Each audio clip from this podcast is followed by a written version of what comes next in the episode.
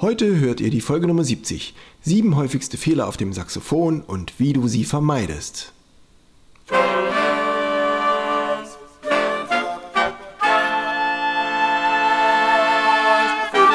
Taylors Bläser Podcast, der Wegweiser zum Lernen, Spielen und Unterrichten von Holz- und Blechblasinstrumenten.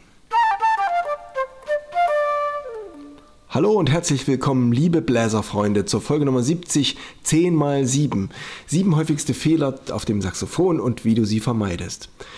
Ich habe mir ein bisschen Gedanken gemacht und mal rausgesucht, welche Sachen da wirklich häufig vorkommen und was man dagegen tun kann. Ich finde es gar nicht so kompliziert, es braucht halt alles seine Zeit und ich wünsche euch vor allem dabei, dass ihr und eure Schüler, dass ihr da frohe Zeit dabei verbringt und viele schöne Stücke habt, um diese Sachen zu korrigieren. Wir beginnen mit dem Bläserreim, der euch helfen soll, eine Übersicht zu bekommen zu diesen sieben Fehlern und ihre Beseitigung. Bläserreim zu Folge 70. Ist dein Ton zu hart, finde für den Ansatz eine andere Art. Ist dein Ton zu leise, gib Luft ins Horn, literweise.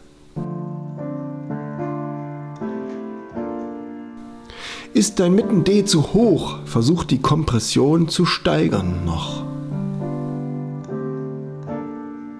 Wechselst du die Blättchen viel zu lange nicht, fehlt es deinen Tönen an Stärke und Gewicht.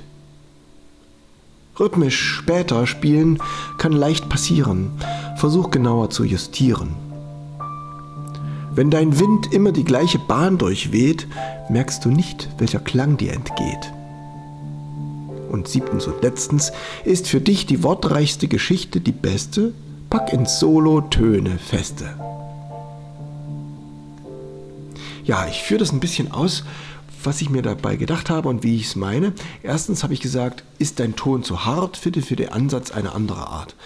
Die Saxophone sind wirklich furchtbar laut gebaut und gerade heute sind die aus dickem Blech gezogen und ähm, es kann leicht passieren, dass da wirklich ein ziemlich lauter Ton rauskommt. Ähm, wenn wir versuchen, als Anfänger ein Saxophon zum Klingen zu bringen, hilft es am meisten, eigentlich ordentlich satt Luft da reinzugeben und peng, knallt der Ton da rein. Ähm, man will natürlich nicht diese Frustration, dass es einfach so rauscht und etwa kein Ton kommt. Und wenn man sich das erstmal angewöhnt hat, wird der Ton hart und lässt sich nicht so gut steuern. Ich möchte euch ermutigen, dass ihr eure Schüler ermutigt oder euch selber, es am Anfang rauschen zu lassen und mit einer guten Luftsubstanz nach der besten Stelle zu wählen, wo das Blättchen gut schwingen kann. Ihr ändert den Winkel etwas und lasst den Blasdruck langsam ansteigen und findet durch Geschicklichkeit einen weichen Klang. Dazu habe ich auch noch was eingesprochen in der Folge 42, Lippen am Blatt. Was ist denn da los? Zweitens, ist dein Ton zu leise, gib Luft ins Horn, literweise. Ja, das ist jetzt kein Widerspruch. Das ist ein Problem, dass zu laute Töne kommen und es ist ein zweites Problem auf dem Saxophon, dass zu leise gespielt wird, weil der Ton kann sich nicht richtig entfalten. Ich habe in der vorletzten Folge davon gesprochen, dass Ernst Ludwig Petrowski neben mir stand, als ich noch äh, Abitur gemacht habe und war da sehr verblüfft von seinem kräftigen Ton und das hat mich auch animiert, erstmal einen kräftigen Ton zu entwickeln. Und ich habe ja auch schon über die verschiedenen Räume gesprochen, in denen ihr Saxophon üben könnt.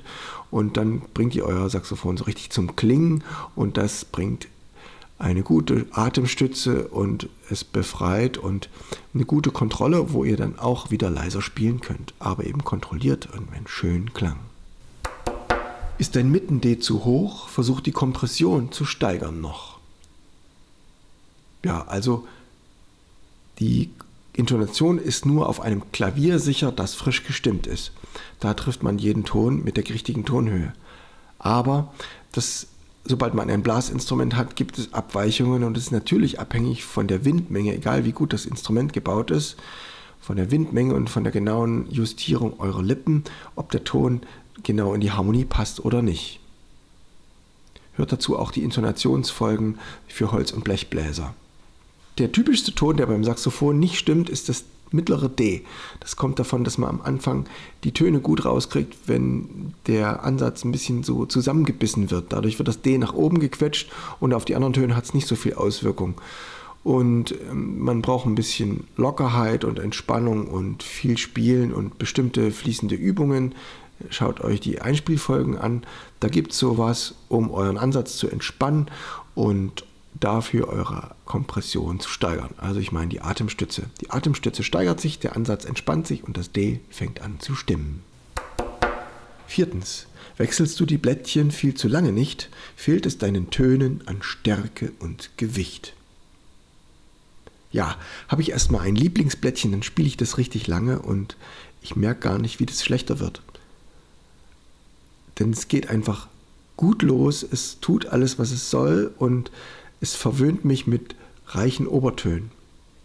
Was es aber nicht mehr hat, ist ein Bauch und eine Substanz, die für die hohen Töne auch noch genug Strahlkraft bringt.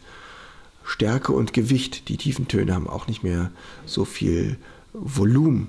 Und deswegen lohnt es sich, wenn man ein gutes Blättchen hat, gleich ein zweites und ein drittes schon mit einzuspielen, dass dann der Bruch nicht so groß wird, um das Blättchen zu tauschen.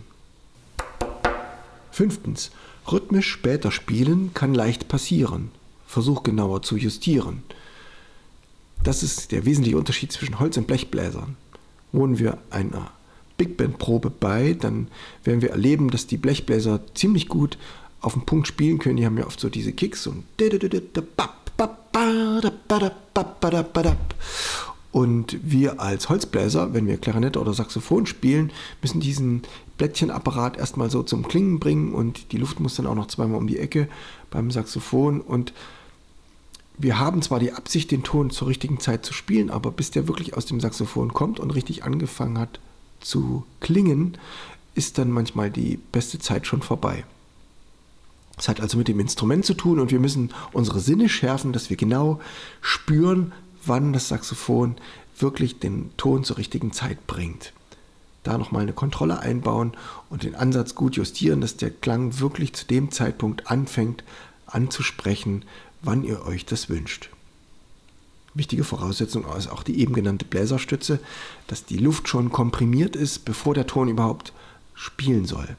Die Luft ist schon straff, die Lippen sind straff, die Luft steht hinterm Blättchen und die Zunge macht nur noch frei, gibt den Weg frei und der Ton kann zum richtigen Moment kommen. Sechstens, wenn dein Wind immer die gleiche Bahn durchweht, merkst du nicht, welcher Klang dir entgeht. Ich meine natürlich die Bahn des Mundstücks damit, aber auch sinnbildlich die Bahn, die, das, die die Luft durch das Saxophon nimmt, durch die Saxophonröhre. Wenn ihr immer das gleiche Saxophon mit dem gleichen Mundstück spielt, da werdet ihr so manche klangliche Chance verpassen, denn es ist eine große Vielfalt von Möglichkeiten gegeben, den Saxophonklang durch erstmal Instrumente zu verändern, aber auch durch Saxophonmundstücke. Dann natürlich im einfachsten Fall ist der Unterschied zwischen Metall und Kautschukmundstück so riesig, dass, dass diese Schärfe und Brillanz von dem Metallmundstück eine ganz andere stilistische Bandbreite mit sich bringt als ein Kautschukmundstück. Habt ihr eine Weile auf einem Metallmundstück gespielt, könnt ihr den Klang mitnehmen. Habt ihr mehr Obertöne in eurer Vorstellung, könnt dann auch auf dem Kautschukmundstück wieder einen stärkeren, strahlenderen Ton gewinnen. Oder umgekehrt, seid ihr Metallmundstückspieler und ihr spielt eine Zeit lang auf dem Kautschukmundstück, findet ihr dort Wärme und Tiefe im Klang, die ihr dann auch ein bisschen auf dem Metallmundstück wieder produzieren könnt. Kümmert euch also um Material, tauscht mal ein Saxophon, probiert, geht mal in den Holzbläserladen in Berlin. Ihr könnt euch dort drei, vier Mundstücke nehmen, kostenlos. Nicht mit nach Hause nehmen, nein, äh, nur mit in die Übekammer und ihr könnt dann darauf spielen und euch ein bisschen einspielen, eure gewohnten Stücke spielen und dann sehen, wie es euch gut tut, was euch gefällt und euch da vielleicht ein Mundstück kaufen und euren Klang weiterentwickeln. Und siebtens und letztens, ist für dich die wortreichste Geschichte die beste, pack ins Solo Töne feste. Also, da ist euer persönlicher Geschmack gefragt, deswegen habe ich es so formuliert.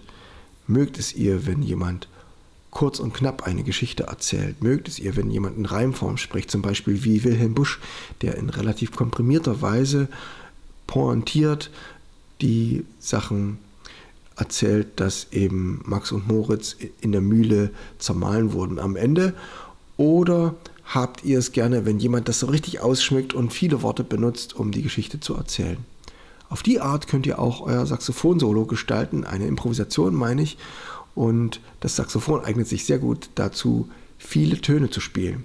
Ich könnte auch sagen, es verleitet dazu, viele Töne zu spielen. Und wenn die nicht so eine gute Struktur haben, dann ist es manchmal schwer, dem zu folgen. Und es ist viel schwerer, erstmal am Anfang einfache Melodien zu erfinden, die dann wirklich auch in die Harmonien passen. Deswegen neigt man auch leicht dazu, ohne Pausen einfach durchzuspielen, schnell zu atmen und immer weiter, weiter, weiter, weiter. Dann kommt ihr noch nicht so gut in die Musik rein und ihr habt auch nicht so eine gute Chance zu spüren, war das jetzt eine gute Phrase oder eine schlechte Phrase. Also auch Mut haben zu Pausen, zu Phrasen, die kurz sind und da prägnant ein Solo auf den Punkt zu bringen. Ihr habt natürlich Spieler wie Michael Brecker oder John Coltrane, die haufenweise mit ihren Töne in ihrem Solo verwenden und da also einfach so lossprudeln, ja, es wird dann so richtig äh, Betrieb gemacht.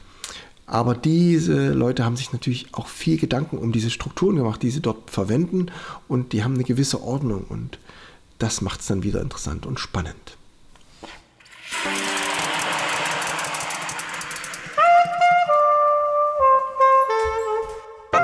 Ich hoffe, für euch war die Folge heute auch eine spannende Folge, jedenfalls für die Saxophonisten unter euch. Und wenn ihr eine Übersicht braucht, letzte Woche gab es ja die Fun Facts zur Trompete. Damit habe ich die Serie voll gemacht, deswegen habe ich bei Telegram auch nochmal eine Grafik erstellt, wo alle Links zur, zu den Fun Facts der einzelnen Instrumente drauf sind. Ihr findet den Fun Facts zu Blockflöte, Querflöte, Klarinette, Saxophon, Trompete und Posaune. freue mich auf euch nächste Woche. Da werde ich was erzählen über Auftritte und was man dafür braucht und was man dafür nicht vergessen sollte, damit man sich das gut merken kann. So eine Art Checkliste für den Auftritt.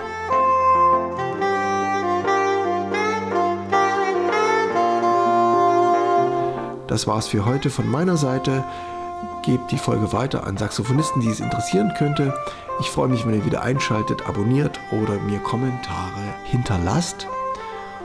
Und dann geht's jetzt in die Bonusmusik. Ich spiele für euch auf dem Tenorsaxophon Killing Me Softly von Charles Fox. Ciao, Steven Taylor.